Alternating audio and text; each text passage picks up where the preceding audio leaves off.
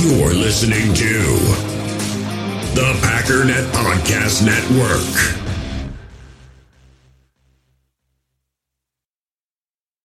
When you need mealtime inspiration, it's worth shopping Kroger, where you'll find over 30,000 mouthwatering choices that excite your inner foodie. And no matter what tasty choice you make, you'll enjoy our everyday low prices, plus extra ways to save, like digital coupons worth over $600 each week. You can also save up to $1 off per gallon at the pump with fuel points. More savings and more inspiring flavors make shopping Kroger worth it every time. Kroger, fresh for everyone. Fuel restrictions apply.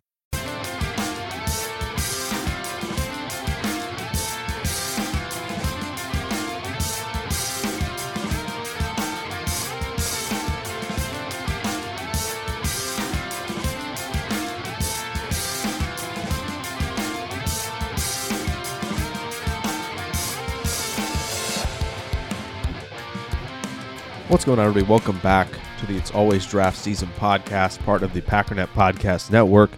Jake Shavink here with you guys on this lovely Friday.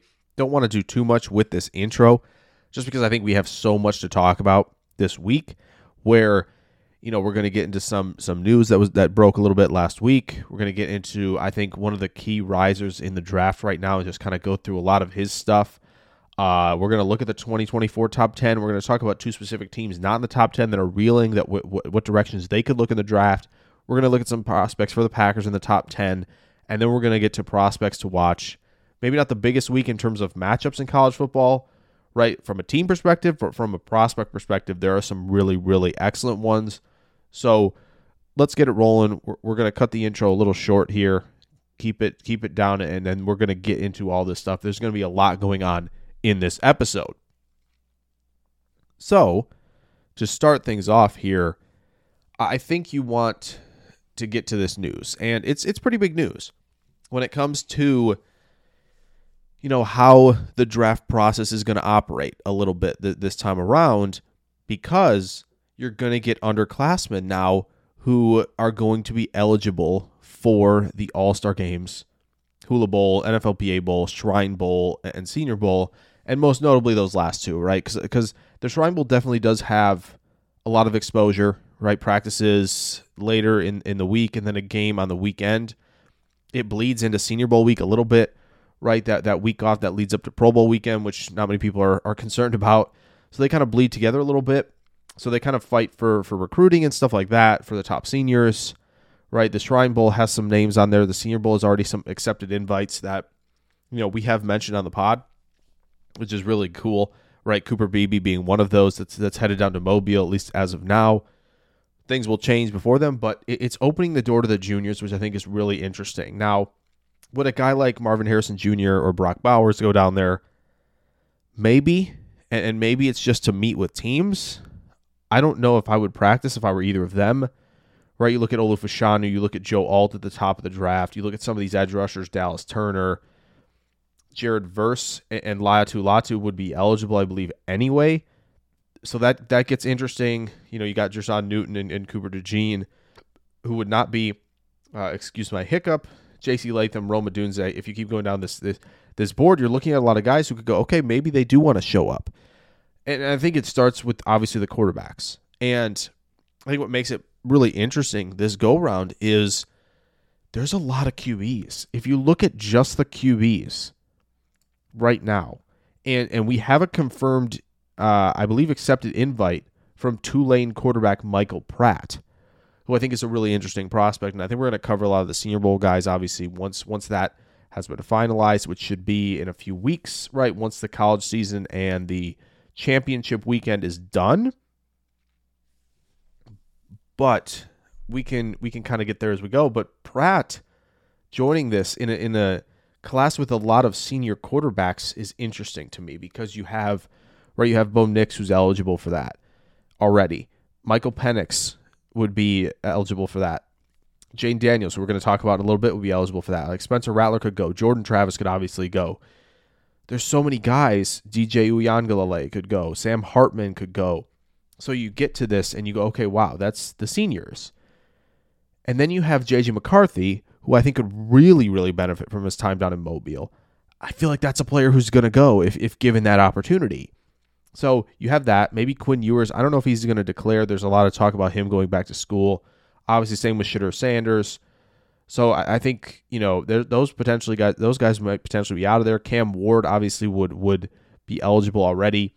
So, but when you look at J.J. McCarthy going, right, but you have all these seniors, it's going to be interesting because usually it's the number is 6.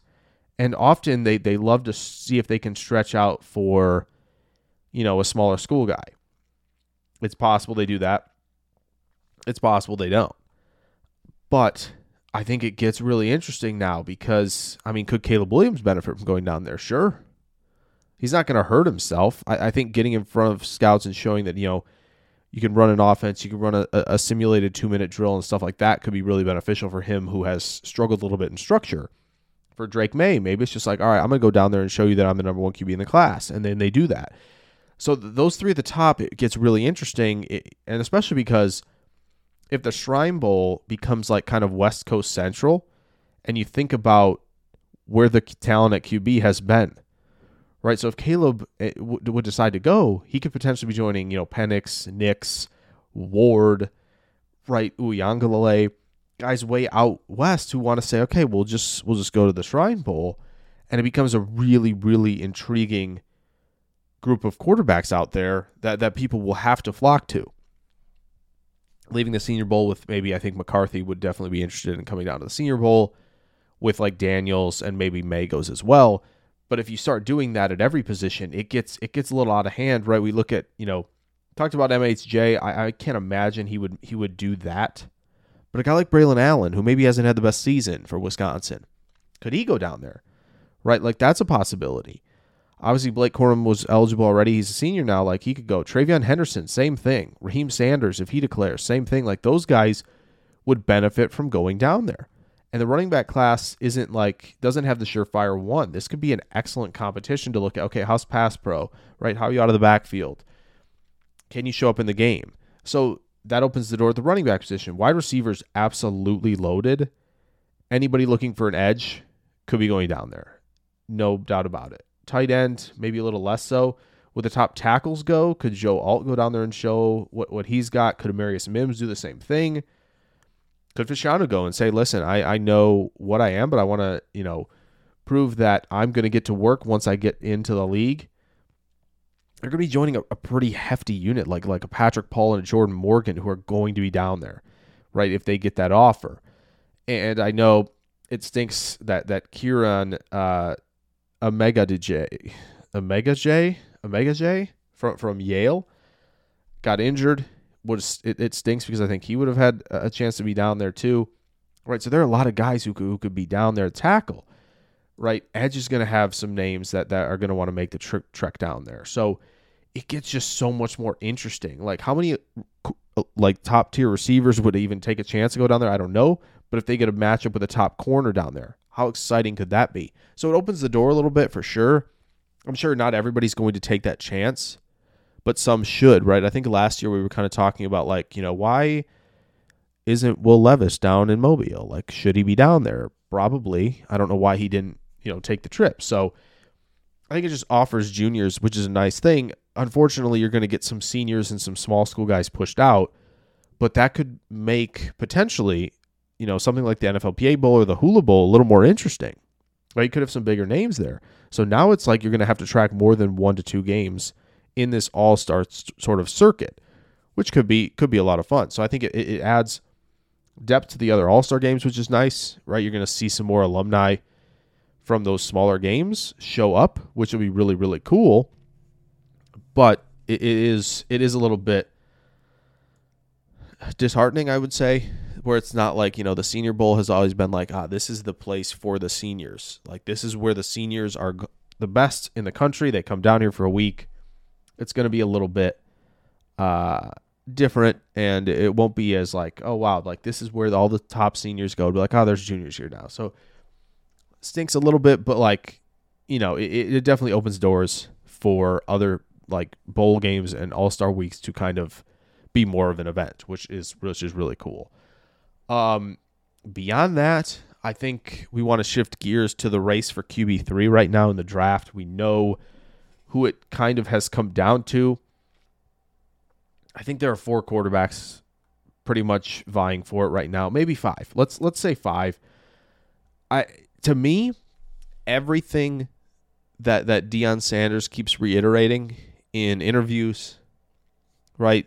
He seems like Shiloh and Shedeur Sanders are going to declare at the same time. That would mean 2025. So it's not. He keeps telling them they're going back to school. They're going back to school. I don't know if that's meant to drum up interest or not. It's hard to read, but it just seems like Deion has a plan at Colorado, and I think he wants Shedeur to be part of that. So it feels like he's out. It does feel like that. So he kind of removes himself from that conversation. You get to others who are in that conversation. Michael Penix had a good year. He's peppering, just accurate precision balls all over the field to all levels. He's built this amazing rapport with like Rome Odunze, with Jalen Polk, Jalen McMillan when he's healthy. It really stinks that McMillan hasn't been able to stay on the field this year. So, Penix has been throwing darts all over. He's making quick decisions. He's making, aggressive decisions with precision, and he's been such a fun watch. And you have Bo Nix, who's just quietly, amassed a really strong season statistically. He's operating well under pressure. He isn't getting pressured a lot. But it's just this version of Bo Nix. You would never believe that this version of Bo Nix existed when you watch freshman and sophomore Bo Nix at Auburn. Then there's McCarthy, who we've kind of talked about like, oh, this season's been a lot better. He looks more efficient. He looks more dialed in. He's the engine driving this offense. And then in a big game, Blake Corum and Donovan Edwards kind of took, control of the horse a little bit and was like, no, like I'm in control now. Follow my lead. And McCarthy only completes 7 of 8 for 60 yards. So it wasn't the test we wanted it to be against Penn State. Going to be potential shootout against Maryland, which should be fun this weekend. And then it's Ohio State, right? And Ohio State could be the last test for McCarthy. Right, if they lose, chance they get eliminated from the playoff. There is that chance if undefeated teams stay undefeated. If not, the conversation gets really interesting, of course. Michigan probably would want then Georgia to make sure Alabama is eliminated and not create a 2 SEC, you could call it controversy to some, to not let them back in. I would love to see McCarthy in the playoff, though, because I do think whether it be against Georgia, right, whether it be maybe against Oregon or Alabama, maybe even Florida State, I would like to see him against top competition at least one more time, because I think if they're in the Big Ten championship game, they're playing Iowa or Minnesota maybe. I don't know who the heck is in the West, and I'm a fan of a team in the West, and I don't even know what the scenarios are at this point because I just assume Iowa's going to take it. Yeah, Iowa's got a good defense, but Cooper DeJean's now out for the year, which really stinks. I think he broke his foot in practice. So we probably won't see him again, which really stinks in a college uniform. So sad about that, but I think without DeJean, they're losing a little bit, but maybe not. We're going to talk a little bit about that when we get to the matchups this week. But you see McCarthy and go, okay, I want to see him in the big games. Then there's Jayden Daniels from LSU, who I've mentioned a lot, whether it be on Twitter, whether it be on Derailed a little bit, on the network, on the feed. I am just enthralled with how Jayden Daniels is playing right now. And if you look back, it's year 5 for him. Year 1 at Arizona State, we were talking about him. We were talking about a pretty good deal. And he completes 60.5% of his passes, throws for 2,943 yards, 17 touchdowns, 2 picks. And you go, that's really efficient. And the issue is he had 11 turnover-worthy plays. Turnover-worthy play percentage, you don't want that to be too high. Only 105 dropbacks in 2020, which stinks. 5 touchdowns, 1 pick, 5 big-time throws, 2 turnover-worthy plays. He was still grading pretty mediocre as a passer. Arizona State 2021, 65% of his passes, 2,375 yards, 7.8 yards per attempt. That took a dip. We have just 10 touchdowns. We have 10 interceptions, 9 turnover-worthy plays, 8 big-time throws. Not a great move, even though PFF liked that season better than other seasons. I think you see the adjusted completion percentage go up. That was at its highest in 2021. Then it's like, okay, well, we're going to move over to LSU. Complete 68% of his passes, 77 adjusted, really nice, 17 touchdowns, 3 picks, 12 big-time throws, 3 turnover-worthy plays. Excellent, excellent job from him. Still not convinced because I think he was still somebody who was, bent on running if the first read wasn't there. Very much still somebody who was working on becoming the dude in the offense. And then we have 2023. Folks, his passing grade on PFF is 91.9. The turnover-worthy play percentage is up to 2.3%. He has 8 on the season. He has 27 big-time throws. That's by far the most he's had. He is completing, not adjusted completion percentage, completing 70% of his passes with 11.4 yards per attempt, by far his highest. 10.4 ADOT, that's the second highest of his career to 2020. The adjusted completion percentage is 78.6%. He's got 30 touchdowns. He's got 4 picks. And I believe he's got 10 more on the ground as a runner. So a 40-touchdown season right now. I mean, a Heisman feels like it's within his reach at this point. It's been so much fun to watch. Okay, so it looks like just 8 TDs on the ground as a runner. But he has 1,000 yards rushing again this year on 10 yards per attempt. So the guy's crushing it, and it's really fun to see. So when you look at more of the advanced stuff and how he's operating in that regard, it looks pretty good. Deep passing. Okay, he's 30 of 46, 65.2% completion percentage, 71.7 adjusted completion percentage. That is first among quarterbacks with, I think it's like 40% of like the most attempts, or like you put the requirements on 40% of like the largest dropback number, which again, he's not throwing deep maybe as much as others, but I think for guys who should be qualifying for this, when I put those sliders on PFF, he should be qualifying. He is first. 17 touchdowns, no picks deep down the field. 25 big-time throws, 1 turnover-worthy play down the field. A big-time throw percentage of 52.1%. That is first. My goodness. That is really impressive stuff. And sorry, maybe I got a little bit too close to the mic there. I got really excited.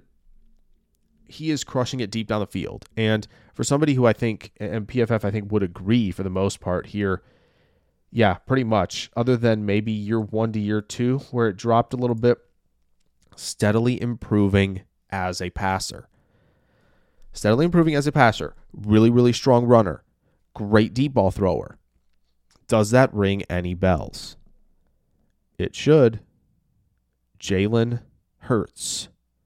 Not saying that's the comp necessarily, but it's not a physical comp. It's not necessarily a play style comp, maybe a little bit, but it's also the comp of evolving as a player, getting better every year as a player.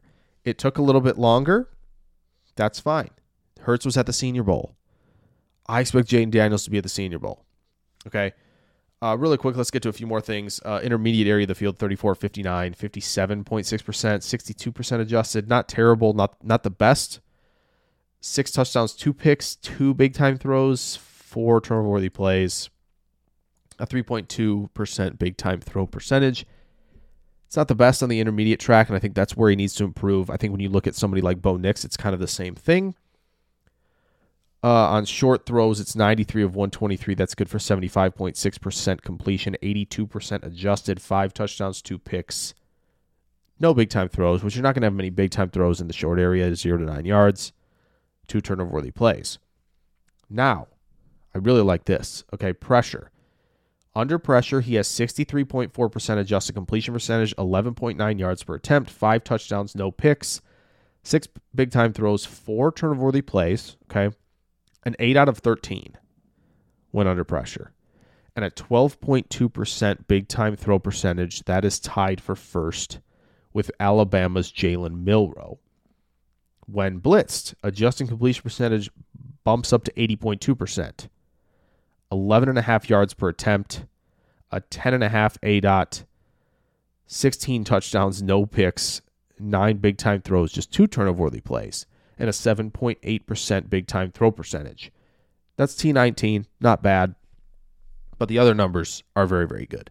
So he is doing pretty much everything you're asking from him. And the other pressure grade overall as a passer is 62.8. I've seen a lot worse this year. Caleb's is not good this year, okay? He's obviously got an 82 run grade when under pressure, right, which elevates his overall grade. But I do think you look at the completion percentage, you look at, you know, limiting some turnover-worthy plays under pressure, just 4, and he still has almost 12 yards per attempt under pressure. That is insane. So he's making quick reads, and obviously he's got a great supporting cast, right? No one would, I think, dispute that.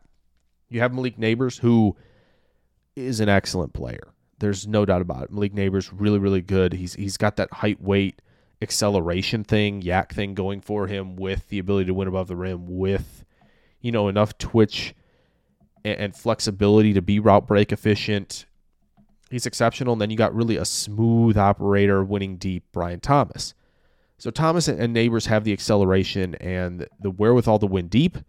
That obviously helps the grade a little bit, but it's on target. He's making insane throws. There's a throw to Nabers in the Alabama game, unbelievably good.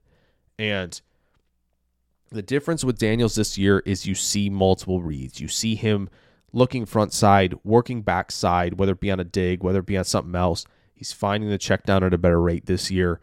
He just looks more poised. He looks more poised under pressure. The under pressure grades, the passing grade last season for LSU was 55.9. Okay? It's gotten better. When you look at 2021, it was 45 passing grade under pressure. So he's finding a way to maneuver pressure better, and he's not just always taking off. Now, running is going to be a big part of his game because he's got elite speed, I think, for a quarterback, right? And that, and the agility, the movement skills, the fluidity in space, he's got that, right? He ran for like an 80-yard touchdown against LSU and then a 51-yarder as well, right? That game, really quick, just to talk about that game against Florida, he completed 17 of 26 for 372 and 3 touchdowns, okay? On the ground, he had 12 carries for 234 yards and 2 touchdowns. Absolutely ludicrous football game from him, okay? And the grades were off the charts, right? High 90s, a 91 in the pass, 96 in the run. That makes sense. But he is putting together complete games as a quarterback. It's a real shame that LSU wasn't in contention here to get to, A, the SEC title game, and B, the playoff. Because I think I would just love to see this offense in the playoff, especially with the trio of Daniels, Nabers, and Thomas. But we'll settle for him heading down to Mobile and hopefully crushing it and showing the leadership, the poise, the ability to execute. I'm really excited for Daniels because he is in his 5th season. So he's eligible. He's probably going to one of the 2 top ones. I hope it's the Senior Bowl personally. But I'm really excited for him. And right now I think he's made the jump. And I think what's really difficult, honestly, not for everybody, but for me it is, ranking 3 through 6 is a little fluid right now, just because obviously haven't seen all the tape, especially on Penix. I have Michigan and Oregon every game on offense, so it's been easy to track McCarthy and Nix. Daniels, I only have 3. Penix, I only have 2 games. So it's tough for those 2 guys, and even going last year, Penix just a few games, Daniels a couple games. So it's difficult to evaluate those 2 on the full spectrum. But Penix is a dart thrower from the pocket. He's got a looser arm, I think, than Tua. He's not as quick a decision maker as Tua. Then you have the McCarthy with all the arm talent in the world as a junior. I just feel like he's going round 1. Bo Nix might be the one that, Nix and Penix, round 1 guys, are going to be the question mark. I think Daniels is going to go round 1 now. I've seen a lot where I think, yeah, he's pretty much on that fringe where it's going to be like, people are going to start mocking him in the high 2nd round, right in the late 30s, maybe 40, and then he's going to make that jump. By February, We'll probably be talking about him in the first. I imagine so, if we aren't already. There are some already. I'm on board with it. Okay, so I think that's the thing with Jayden Daniels. So I think right now I'm leaning QB3 for him. It's really difficult after that. I can't nail it down just yet, and the big board comes out next week. So I have been struggling with those three guys. We'll see where they land, but just a little a spiel, per se, on Jayden Daniels. So he is not the player that he was last year. He is not the player that he was a few seasons prior. Different guy. Looks a lot better. Let's shift gears here. Obviously, we're well into the show. We're going to shift gears. I want to look at the 2024 top 10 as it is right now. So we're looking at Chicago Bears at 1 and at 5. So the Bears have moved up a little bit, right? Carolina's still 1-8, so they hold that number one pick, which goes to Chicago, courtesy of the trade for Bryce Young, which is going super well, by the way. The Giants are at 2. It's going to be a very interesting conversation for them. Daniel Jones carries like a 60-something cap number next year. But then it's a pretty easy out after that. New England Patriots at 3. They're very much in the quarterback conversation. They got to be, especially if like Belichick is actually going to leave. Can't imagine that new regime coming in is going to stick with someone like Mac Jones. Just don't think that's going to happen when you have a potentially, if the Bears are interested in trading out, or, you know, there's a pretty big game 3 days after Thanksgiving, Giants, Patriots. Loser for that is going to be in the driver's seat to make sure they're going to secure a top 2 pick. But I think they'll be in the mix. Arizona at 4, right? They could be in the mix, but it seems like all the reports, I don't know if it's like a leaked report or what's going on with Arizona, if they're running the marketing campaign or not for Kyler Murray. I think they're going to stick with him. I think they're going to keep what they got, and they're going to roll with whatever it may be next year. If that includes trading out, great. They have 4-20 right now, thanks to Houston being in the playoffs right now, which is crazy to think about. But they got 4. Chicago at 5. Again, QB, I don't know. If they have number 1, Chicago does. Again, I don't know what's going to happen. I really don't. Justin Fields is auditioning and also marketing himself at the same time. So there's a lot of that. So Chicago at 5 again. That's probably going to be tackle, receiver, right? We think maybe edge rusher. We'll see if Eberflus is staying and likes one of the guys for his scheme opposite Sweat. They could definitely go that route. Obviously, we know the Packers are at 6 right now, and that's where we're going to get to. We're going to talk about some of the top guys in a few minutes here. The Rams are at 7. The Titans at 8. Atlanta at 9. Washington at 10. And I've done this before, but I'm gonna reiterate it now. Go through all the teams in the top 10. Tell me who needs a tackle. If you think Chicago does, good. I think they could definitely go that route. Allow Braxton Jones to be their swing tackle. You could convince me of that. Giants, I think they need one. Evan Neal, not good through 2 seasons. Like, not good at all. New England, they could absolutely go tackle. Arizona, DJ Humphries is there, but pairing someone like Olu Fashanu with Paris Johnson, wouldn't hate it. Right, Chicago up at 5. We already talked about them. Green Bay needs a tackle for sure. Rams need a tackle. I think Tennessee needs a tackle. Atlanta's probably good in that department. They could go that route if they wanted to. Let's say Atlanta's a no. Washington at 10 feels like a yes as well. So 1, 2, 3, 4, 5. 5.5, pseudo, 6, 7. I would say 7, right? 7 of 9 teams, though, right? Because Chicago's in there twice. 7 of 9 teams, if you take Atlanta and Arizona out of the equation, could go tackle. Obviously, one of them won't because they're going to take a QB. But I'm saying, like, tackle, there's a lot of talk about, you know, just going through mock drafts. And again, is it early to be talking about this? Sure, fine, whatever. I'm just telling you, okay? And you don't have to listen to me. Sorry, that sounded really, really preachy, like I'm the expert. No. Obviously not an expert. I just got some Wi-Fi in this nice little microphone here. But to me, if we've watched, right, let's say we have watched offensive line play this year, right? Have we not? It's not good. It isn't good across the league. Like, you want to look beyond pick 10. Tampa Bay, I think they could go that direction, right? They have Wirfs. That's great. I know Gadecki's playing right tackle. I have my doubts. The Jets might need 2. had that pick 12. Denver, they paid a lot of money to McGlinchey. I don't think so. I think Garrett Bowles is a free agent as well. So that's a potential two right there. Chargers need a right tackle for sure. Andy might be fine. Braden Smith, I know he doesn't have the best length at right tackle, but he's playing fine. Bernard Raymond, doing very well. Vegas, yeah, absolutely. And then to my two teams that I wanted to bring up really quick. Buffalo and Cincinnati, both out of the playoffs at the moment, both 5-5. They're bleeding. Cincinnati's bleeding a ton. Burrow just hurt his wrist tonight. Who knows? It's a mini-bye. But they've got to play Pittsburgh, who's in the playoffs. They're playing well. They're finding ways to win. I think they have everyone left with a winning record down the stretch. It's going to be very difficult for them. So there is that. They have to play the Ravens again, right? They still have to play Kansas City.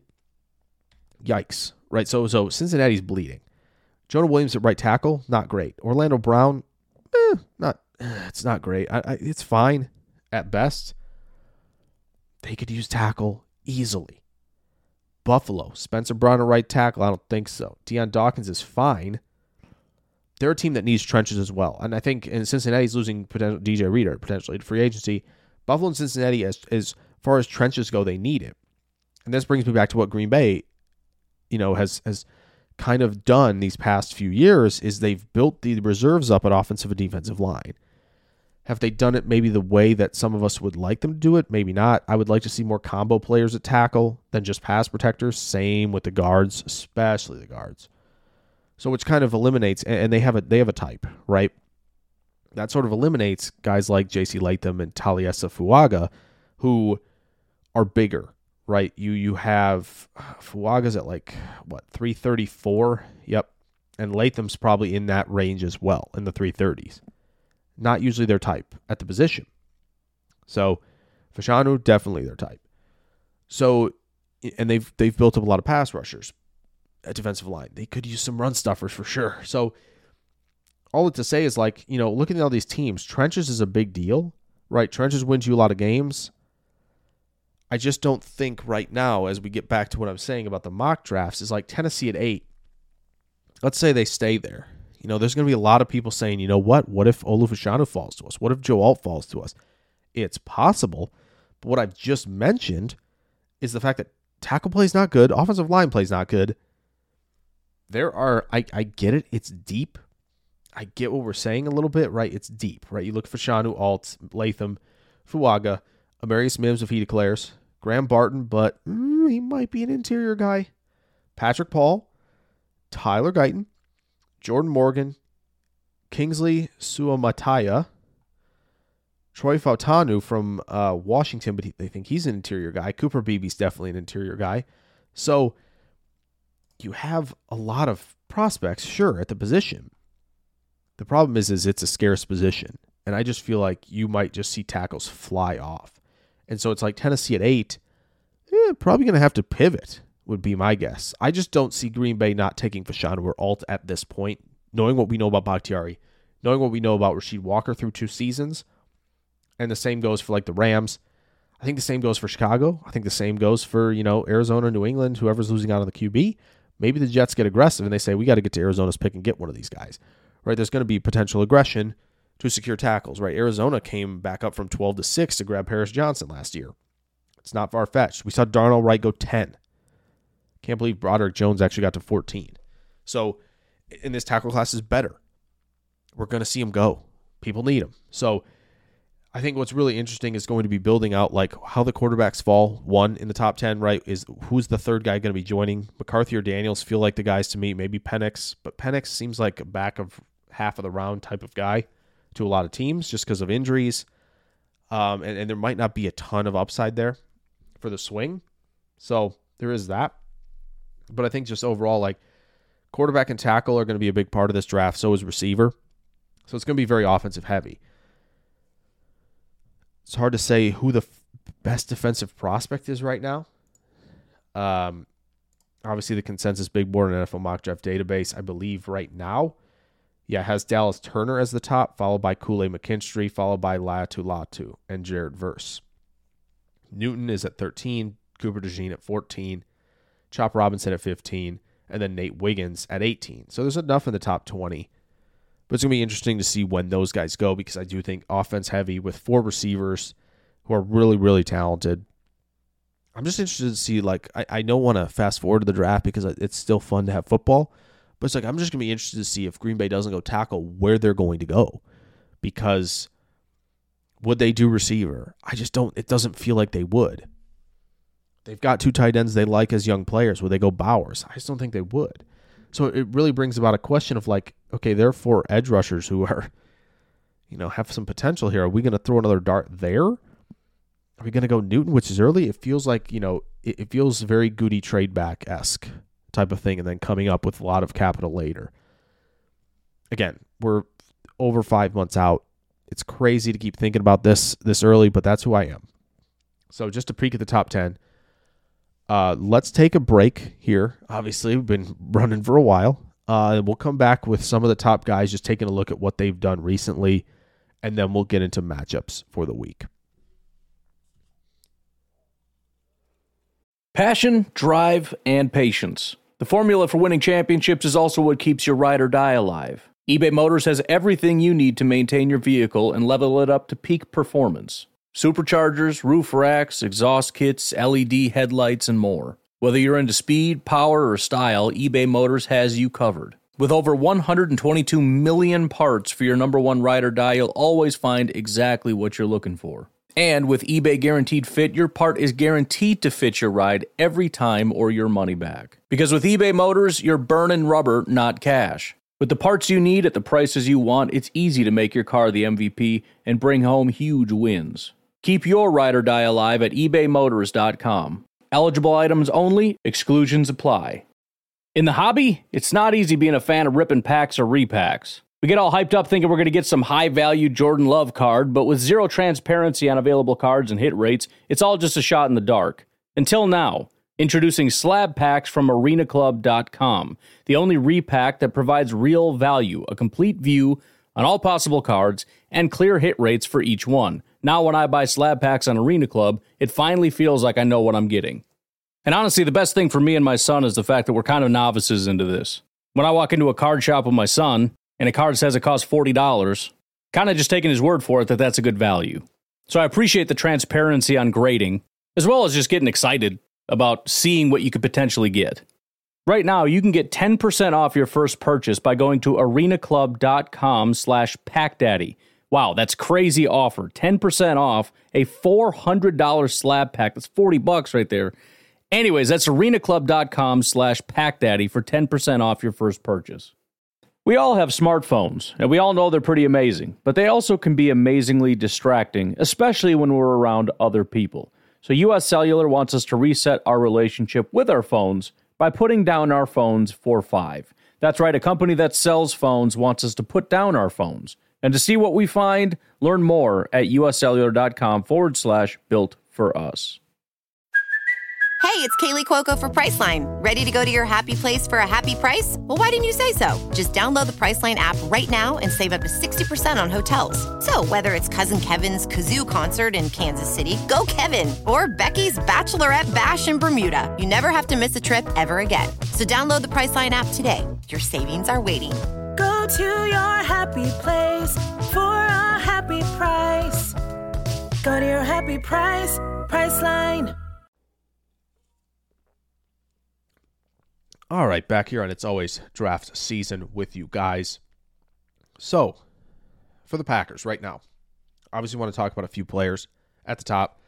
So, Caleb Williams right now, it's weird. It's weird, man.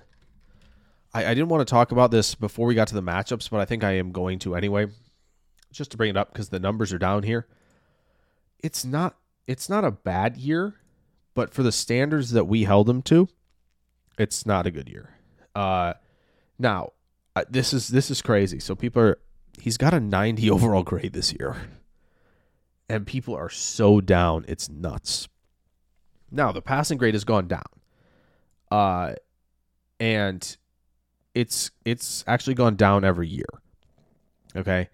It was a 90.3 in 2021. It's a 90.1 last year. So again, it went down, quote unquote, but you know, this year it's an 83.3. which is actually kind of insane to think about, considering, A, he's got 18 turnover-worthy plays this year. 18. That's a 4.0 percentage point of turnover-worthy plays. That's a high number, okay? But the adjusted completion percentage is still 77.2%. His ADOT is 9.4. It's definitely lower than it's been. It was 9.7 last year. It was 11.8 as a freshman. Clearly, the Lincoln-Riley offense has been operating more under the assumption of like a lot of quick stuff, a lot of screen game, got a lot of attempts behind the line of scrimmage. Really annoying, but he hits the deep shots. He's got 24 big-time throws this year, which down from last year at 32. And obviously, the turnover-worthy plays were just 11 last year, but he's got 29 touchdowns, 4 picks. So the biggest thing, obviously, with Caleb Williams right now is, A, can you operate within structure? B, can the pressure grade get back to where it was? So this is the other important part about Caleb Williams right now. Last year, under pressure, okay, grade of 85.5, 79.4 passing grade under pressure, and a fumble grade of 50.8, which is not very good. That's the one thing we'll be talking about that in a second. And that was, I think, the big difference for me heading into the season. And that's where I was like, okay, yeah, Caleb hasn't done as much in structure as May. It's still close. I think it's closer than we thought, potentially, right? I definitely talked about this on Clayton's show when we went over like college football and the preseason type of thing. I definitely said, it's closer than you think, in that little high voice. So the one difference was May under pressure was not very good. There were a lot of turnover-worthy plays under pressure, folks. So when he's under pressure this year, the passing grade is 34.3. That is horrendous. 14.8 fumble grade. Ball security, buddy. Ball security. What are we doing? The fumble grade is terrible. Even as a whole this year, it's 25. Like, we can't be doing this stuff. The fumbles... when sort of trying to leave the pocket, right, not have the real feel under pressure right now, those fumbles are costly as heck. And they're really, really messing with this team right now, right? If you want to leave the turnover-worthy play thing alone, that's totally fine. I understand. I think he had maybe 2 against Oregon. Obviously, he had 4 against Notre Dame. The Oregon game as a whole, he played fine. He just fumbled again. The fumble grades have been ludicrous this year. It has been so bad, and it cannot continue. Okay, so right, he has 8 touchdowns, 4 picks under pressure. Last year he had 14 touchdowns, no picks under pressure, and 14 big time throws and 4 turnover-worthy plays last year. This year, 8 big time throws. 16 turnover-worthy plays under pressure. The pressure's getting to him. He's forcing things. So turnover-worthy play percentage is up. Fumbles are up under pressure. This is a ball security game. I am honestly losing my mind because last year, honestly, I know he had 11 turnover-worthy plays, 5 picks, but like you could clearly tell when he was like, all right, I got to make something happen. It might be a turnover. Fine. Like that was understood when you're chasing. That happened in the Notre Dame game. My issue is that we have, 3 turnover-worthy plays against Arizona State, 2 against Colorado, 2 against Arizona. Just piling them up, right? Cal game had a 90 passing grade in the game, but he had turnover-worthy play. Like he has 18 in 11 games, 18 in 11 games. Ideally, we would like that down, right? He had 11 in, I think, 14 games last year? So something's got to give here. Something has to change. He's got 2 games left. Let's see what you got, man. Like, we need to see something here. There is... I don't know who's left on the schedule for them. Oh, wait a minute. They have 1 game left. So they're not... They're not playing next week then? Because they have UCLA this week, so maybe they're done. This is really bad. I didn't want this to go so long, but now I'm like sitting here like, wow, they might be just done. And I think it's true. Like they're obviously not going to be in the championship game. which means this week against UCLA, which is a good defense, by the way. We're highlighting in the matchups. I don't want to kind of do it here, but might as well. Yeah, this is it, man. This is it. Prove to me that we can go game without turnover-worthy play. And not Nevada. Right? Is that the one? No, Stanford. So let's see what you got here, okay? Like, this is it. Show us it. And the last one. Maybe he needs to go down to Mobile. Talked about it already. Like, that might be a thing he needs to do. So, Caleb, not as impressed right now. If you went solely off of this season, Drake May's the QB1. He's going first. It's not even a discussion. Post-snap processing looks really, really good. He's got a 91 pass grade this year. The fumble grade's fine. 21 touchdowns, 6 picks, 7 turnover-worthy plays, 30 big-time throws. He had 45 last year, but the turnover-worthy plays were up.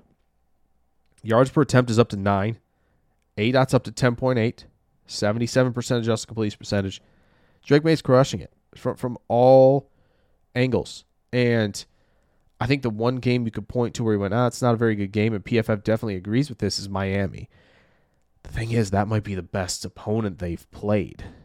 I think it is. And he had 2 picks against Minnesota. It's not ideal. But obviously 2 picks, he completed 72% and threw for 414. I'm not overly concerned about that game necessarily, but he definitely hunts big. And he definitely doesn't know when to kind of eat it when he's being sacked. There are times where he's being dragged down under pressure and he's still kind of just like, all right, I can see what I can do here. In the Miami game, I believe this had to be the turnover-worthy play against Miami, where he just kind of like, okay, I have a receiver, but there's 2 defenders in between me and that receiver. I'm getting dragged down. I'll just throw it. Can't be doing that. Okay. But Drake May under pressure this year, I believe it's up from last year. It's a 59.9. It's a 55 passing grade under pressure. He has 6 turnover-worthy plays to 5 big-time throws, 5 interceptions under pressure. When blitzed, he has 9 touchdowns, 3 picks. Let's move it back last year. Yeah, it's actually better. Last year's better. A 61 passing grade under pressure. He did have a lot more fumbles last year, which is a big deal. When blitzed is pretty good. It's in the 70s across the board, both 22 and 23. So still under pressure, there are some questions for May, but there are less now than there are for maybe Caleb Williams, who I think last year, if you were like, wow, he's under pressure, he's just doing all this stuff, I think teams are prepped for that second play a lot more, right? They're prepped for the idea that he's scrambling. Caleb Williams has to get better within structure, has to get better, has to get back to where he was under pressure and cannot fumble the football, ball security. Otherwise, we're comfy, we're fine. Drake May doing well. We'd like that for him. Olu Fashanu's given up 10 pressures this year. It hasn't quite been maybe the year that we were expecting. Right, I think he's still in the tackle one discussion. He's a young player. There's so much to like. 6'6", 319. Pass blocking grade's an 88.2. It's the best of his career. Run blocking grade is a 70. That's a good number. That's a lot better than last year. The play strength is still a concern as we look at the evaluation process for him right now. JT Tuimoloau gave him some headaches, maybe a few times. I would say 3 in the entire game. Out of I don't know how many times they face each other, but he gave up 6 pressures as a whole in that game against Ohio State, so not great. The grade in pass protection was a 47.9. It's not ideal. Every other game's been 79.5 or higher. So, he overall grades are fine. He's been pretty consistent though, and I think that's what's really holding him up. Obviously 10 pressures, but no sacks. I do think Joe Alt, somebody who I was a little bit lower on in the summer, just because I didn't quite like how he was playing. There were some things with balance and overextension that I think are still there. I think he turns his shoulders a little bit too early, right? He doesn't stay square as early, but boy, has he been consistent this year. The run blocking isn't quite what it was last year. It's dropped from a 91 to a 79, according to PFF. He has given up a sack. He didn't give up a sack last year. However, 4 pressures to just 8. 8 last year, just 4 this year. Pressures have gone down. He has been downright exceptional this year. He looks like the more complete player than Fashanu. And that was maybe the case. I think when you looked at their games last year, you were like, Alt's a little more multifaceted, but like Fashanu was the better pass blocker last year. It's not even a question. This year, I kind of think Alt is a better pass protector and a better run blocker right now. So, again, at 6'8", 322, he's still playing low with good knee bend, right? The athleticism is top of the charts. Zone and gap are going to be no problem. He has enough strength to blow people off the ball.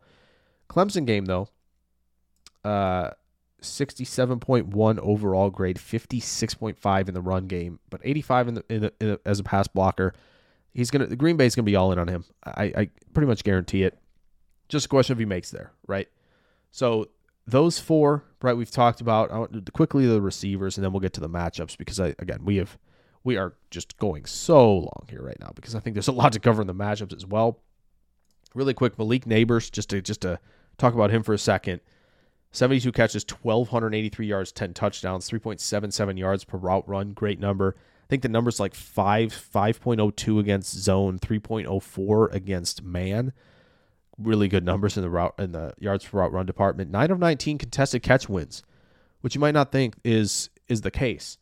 I feel like I saw most of his non-wins, but then you see him elevate. You see the acceleration. You see the feel to find space and zone. Then just the ability to attack post-catch is very DJ Moore-esque. It's very A.J. Brown-esque. It's very Debo-esque. Like he is just an attacker who is a threat everywhere.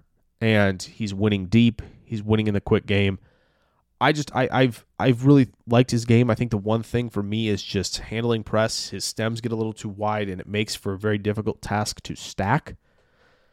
Otherwise, the route breaks are efficient. I think there's still more technicality he can add to his game. But, man, he is impressive. He is impressive. The ceiling is enormous. Keon Coleman just has 42 catches for 562 and 10 touchdowns, 1.92 yards per route run. Johnny Wilson's there, so obviously that's eating into Keon Coleman a little bit, and they definitely run more than LSU, so the numbers aren't as gaudy. He does have 10 of 26 contested catch wins, so you look at Nabers and you go, not Nabers. Contested catch win percentage is better than Coleman's. Actually, Marvin Harrison Jr.'s is 10 of 26 as well, which I find funny. If we quickly go to Marvin Harrison Jr., 59 catches, 1,063 yards, 12 touchdowns, 3.57 yards per out run, so Nabers is leading in that department right now. And he's leading in the contested catch department. He's leading in receiving yards, not touchdowns. But MHJ is MHJ. He's number one. But Coleman, quickly developing three phases to his game. Really like that about him. And my issue, though, with Coleman at the moment is kind of a similar one with Nabers. Now, I think Coleman obviously isn't as fast, doesn't have the accelerative capabilities that Nabers does.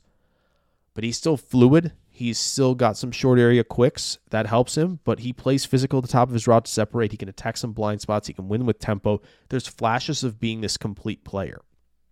My issue right now is press coverage.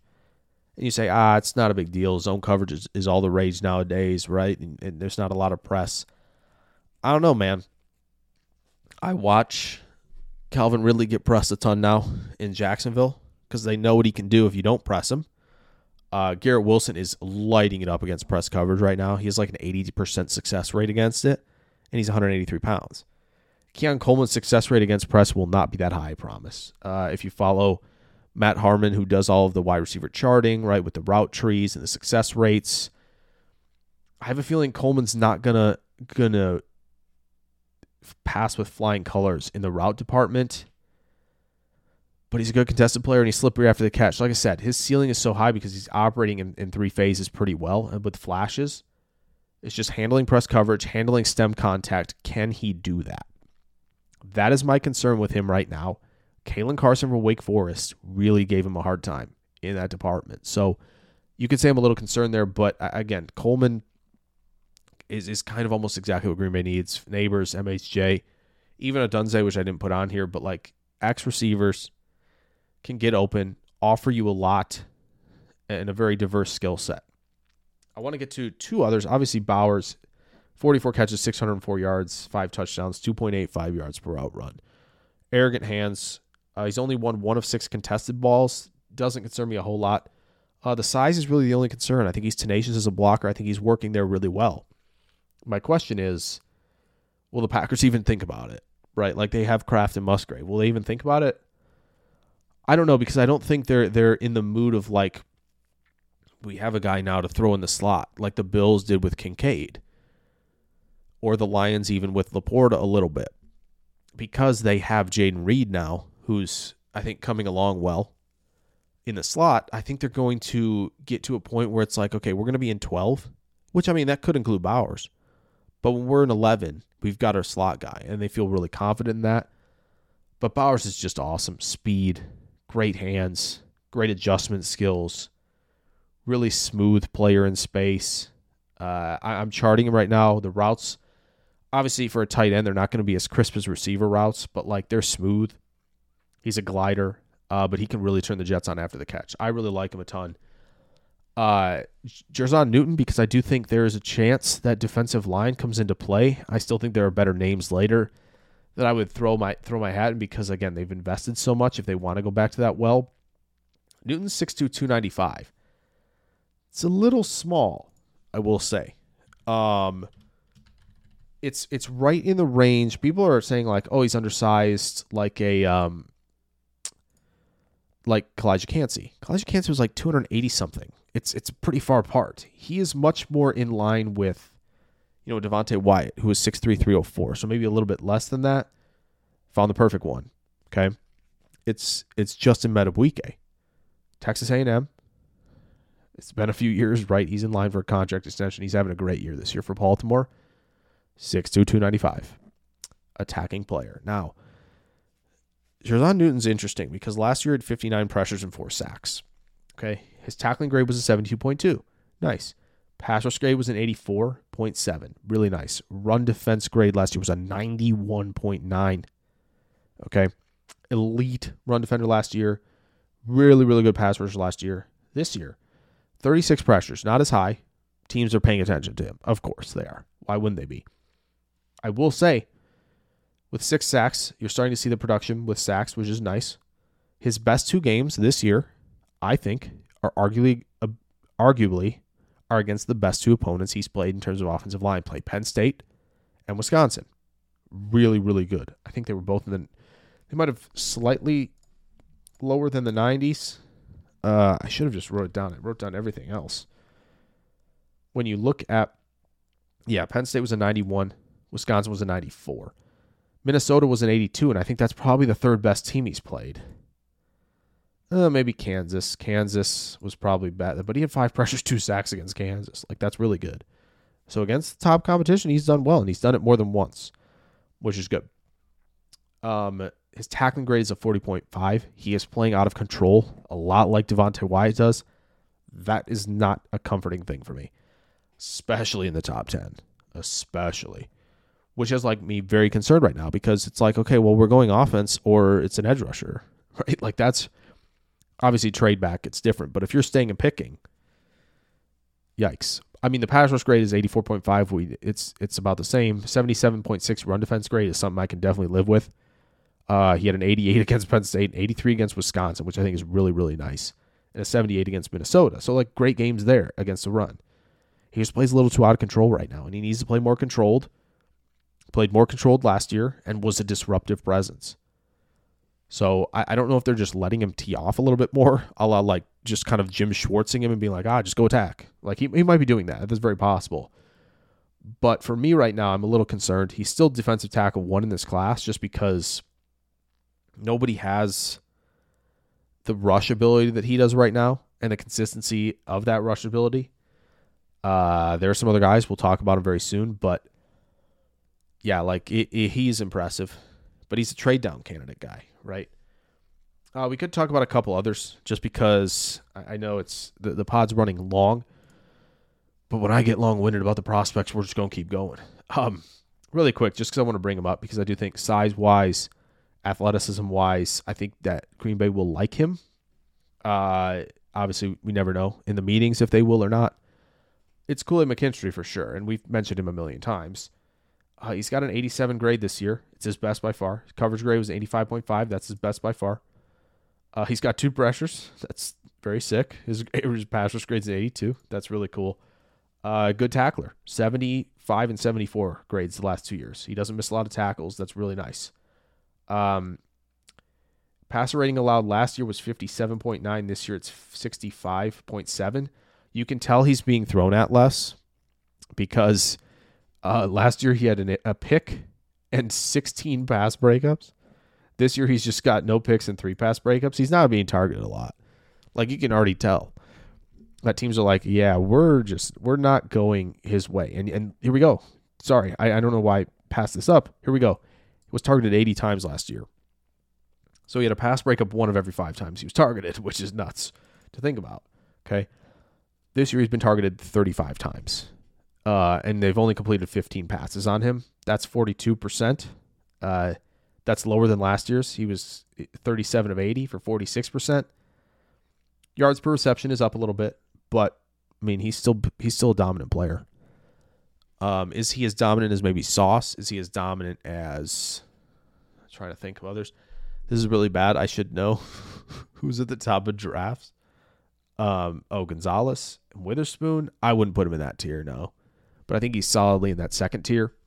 With guys like Christian Fulton, who's played a lot better. With guys like Stingley's a tough one because I think Stingley's was just so inconsistent after his freshman season that it feels like they should be in the same tier. So we'll put him there. But I think he is still someone firmly in like a trade back you'd probably want. I want to bring up Nate Wiggins just because, again, corner, right, needing it. Was going to bring him up in the matchups as well. We'll breeze through the matchups, but just quick, he's got a 77.4 coverage grade. Wiggins does. He's allowed 9 catches on 23 targets. Does have a forced fumble this year.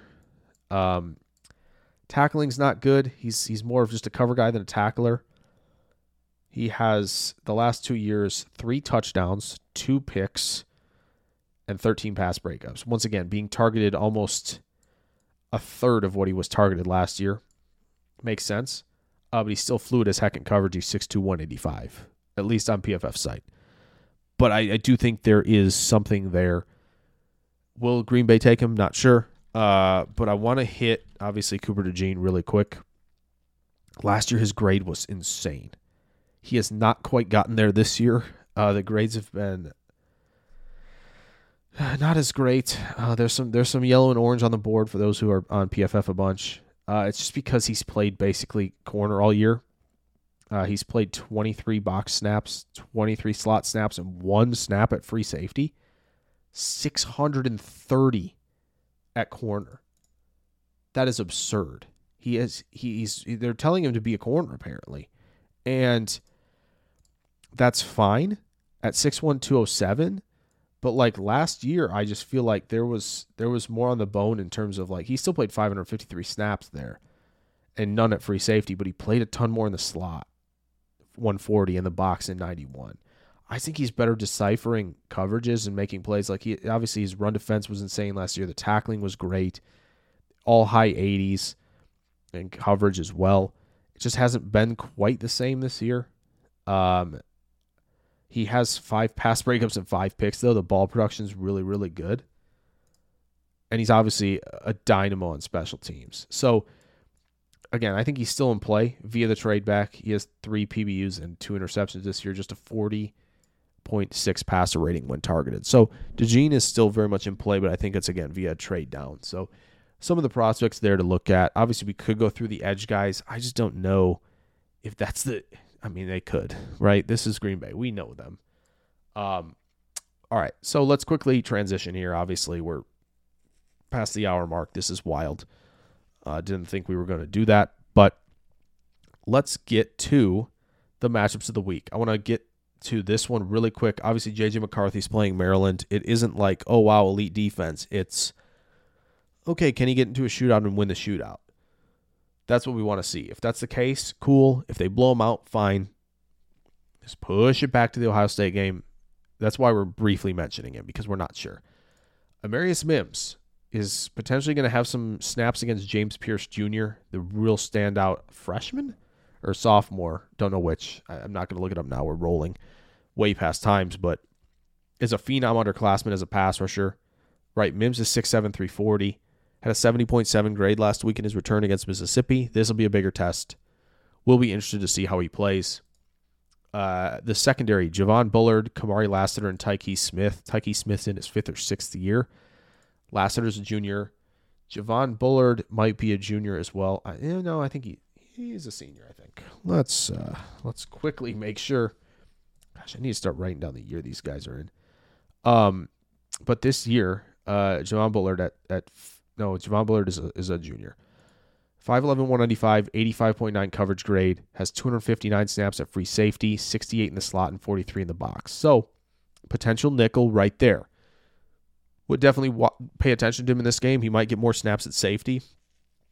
He's almost guaranteed to be playing mostly wide at corner, unless they throw guys in the slot. It might be like a Brian Branch situation, where he gets some reps in the slot this week.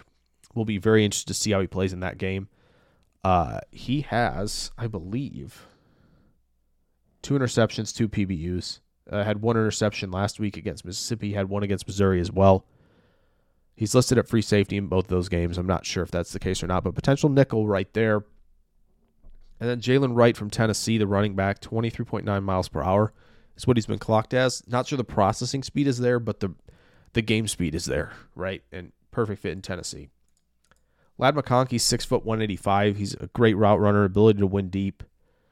26 for 4, 23 and 2. He has missed time. He has 3.71 yards per route run. That should be an indicator that he hasn't been out there as much.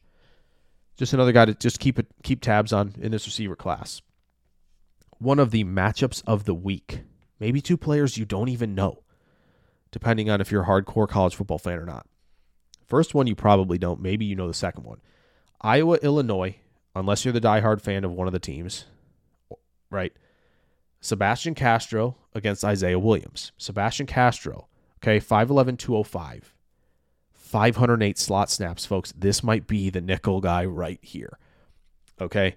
I'm going to write him up a little thing on him for Saturday just because now I'm, like, completely sold right now. Because I was like, okay, does Iowa have somebody who can cover Isaiah Williams? Well, 90.5 coverage grade, 63.9 tackle grade, 38.8 passer rating allowed right now. 3 picks, 4 pass breakups.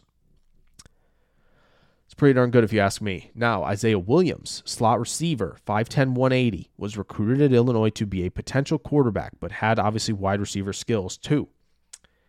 He is coming off the last 2 weeks.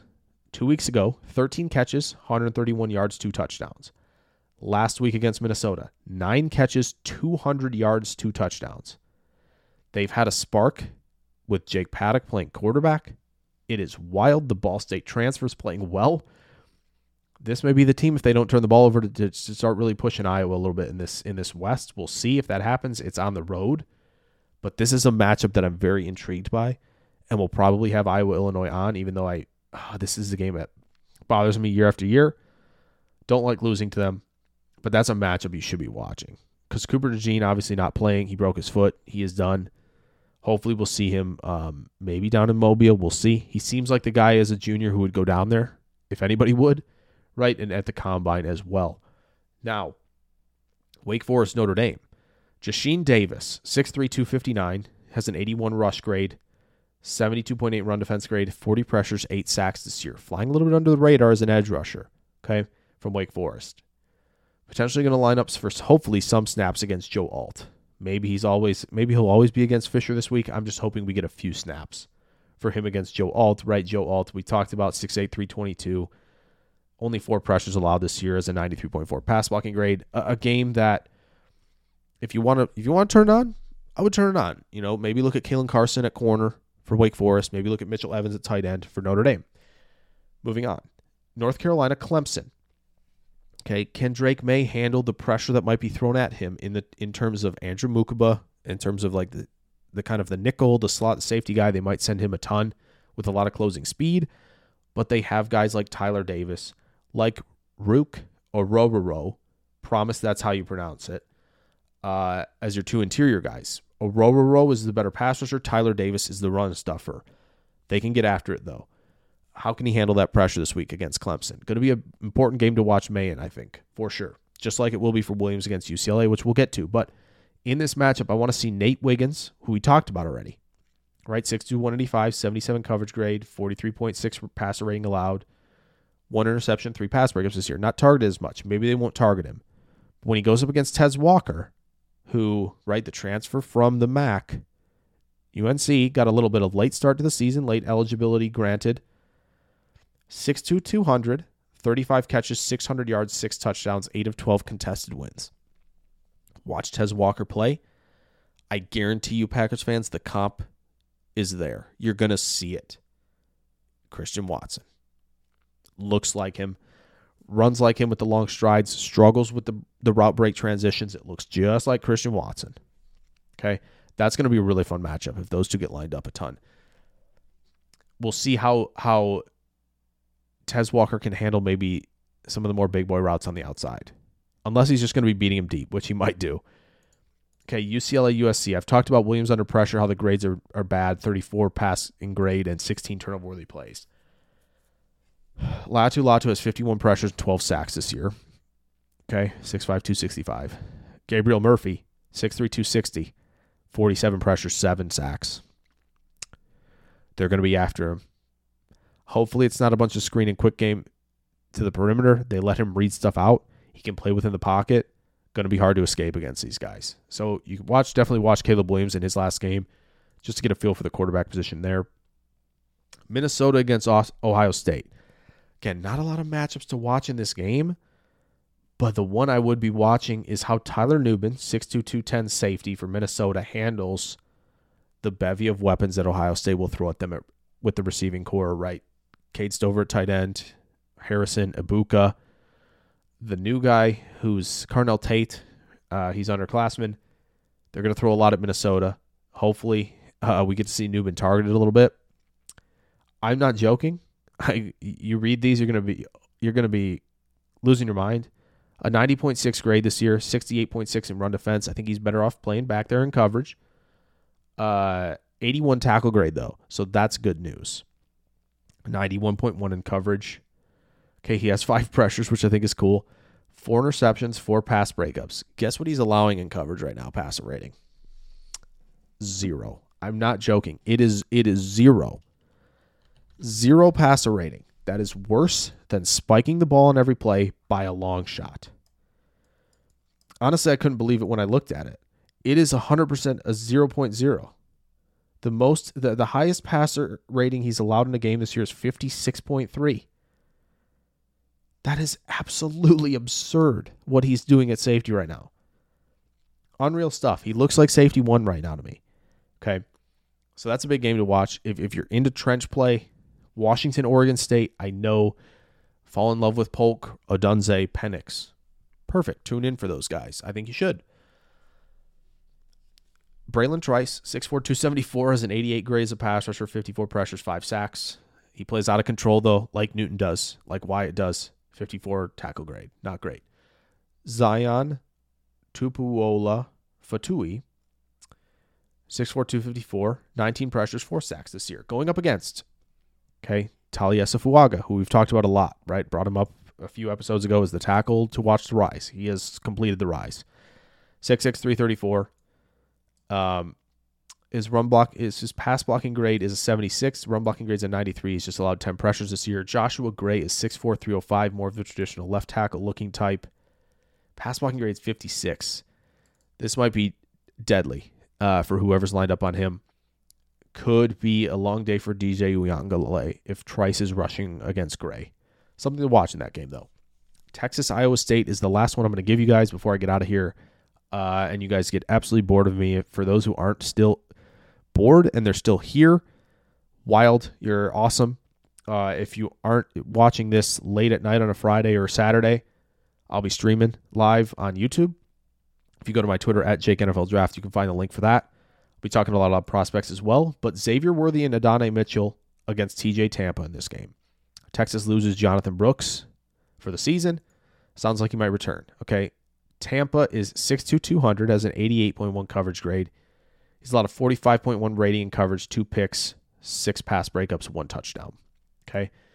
Xavier Worthy is listed at 6'1", 172. I imagine it's going to be more like 5'10" and 5/8" and maybe 5'11" flat and 168 pounds. He's Devonta Smith size with the ability to run crisp routes like Devonta Smith, but also has elite speed to win on the field. Has 59 for 757 and 4 this year, 2.31 yards per route run. Adonai Mitchell's a bigger dude, 6'4", 196. Taller, leaner. Fluid as heck through those route breaks. 40 catches, 637 yards, 9 touchdowns. No matter where Tampa's at, one of those guys is probably going to be going against him. That is a popcorn-worthy matchup on Saturday. Okay, we've talked a lot. I take a deep breath. I've rambled a ton. Hopefully there's some good info in there for you guys. If you want, we'll start breaking down positions more as a whole, right? Quarterbacks, running backs. We don't talk a lot about the running back because the class isn't very good, but let me know about that. Follow me at JakeNFLDraft, and you can suggest that to me. You can put the suggestion on Ryan's Patreon for the Patreon listeners as well. If you're on the Packernet Facebook page, you can find me there too. So all of that jazz. So look for me to suggest stuff for the show. Would love to take suggestions. And I will see you guys very soon. I'm hoping to get back to Monday, Friday shows for you guys as we ramp up draft stuff. There will be stuff to talk about on Monday for sure. Hope to see you guys then. Until then, enjoy your Friday. See you guys.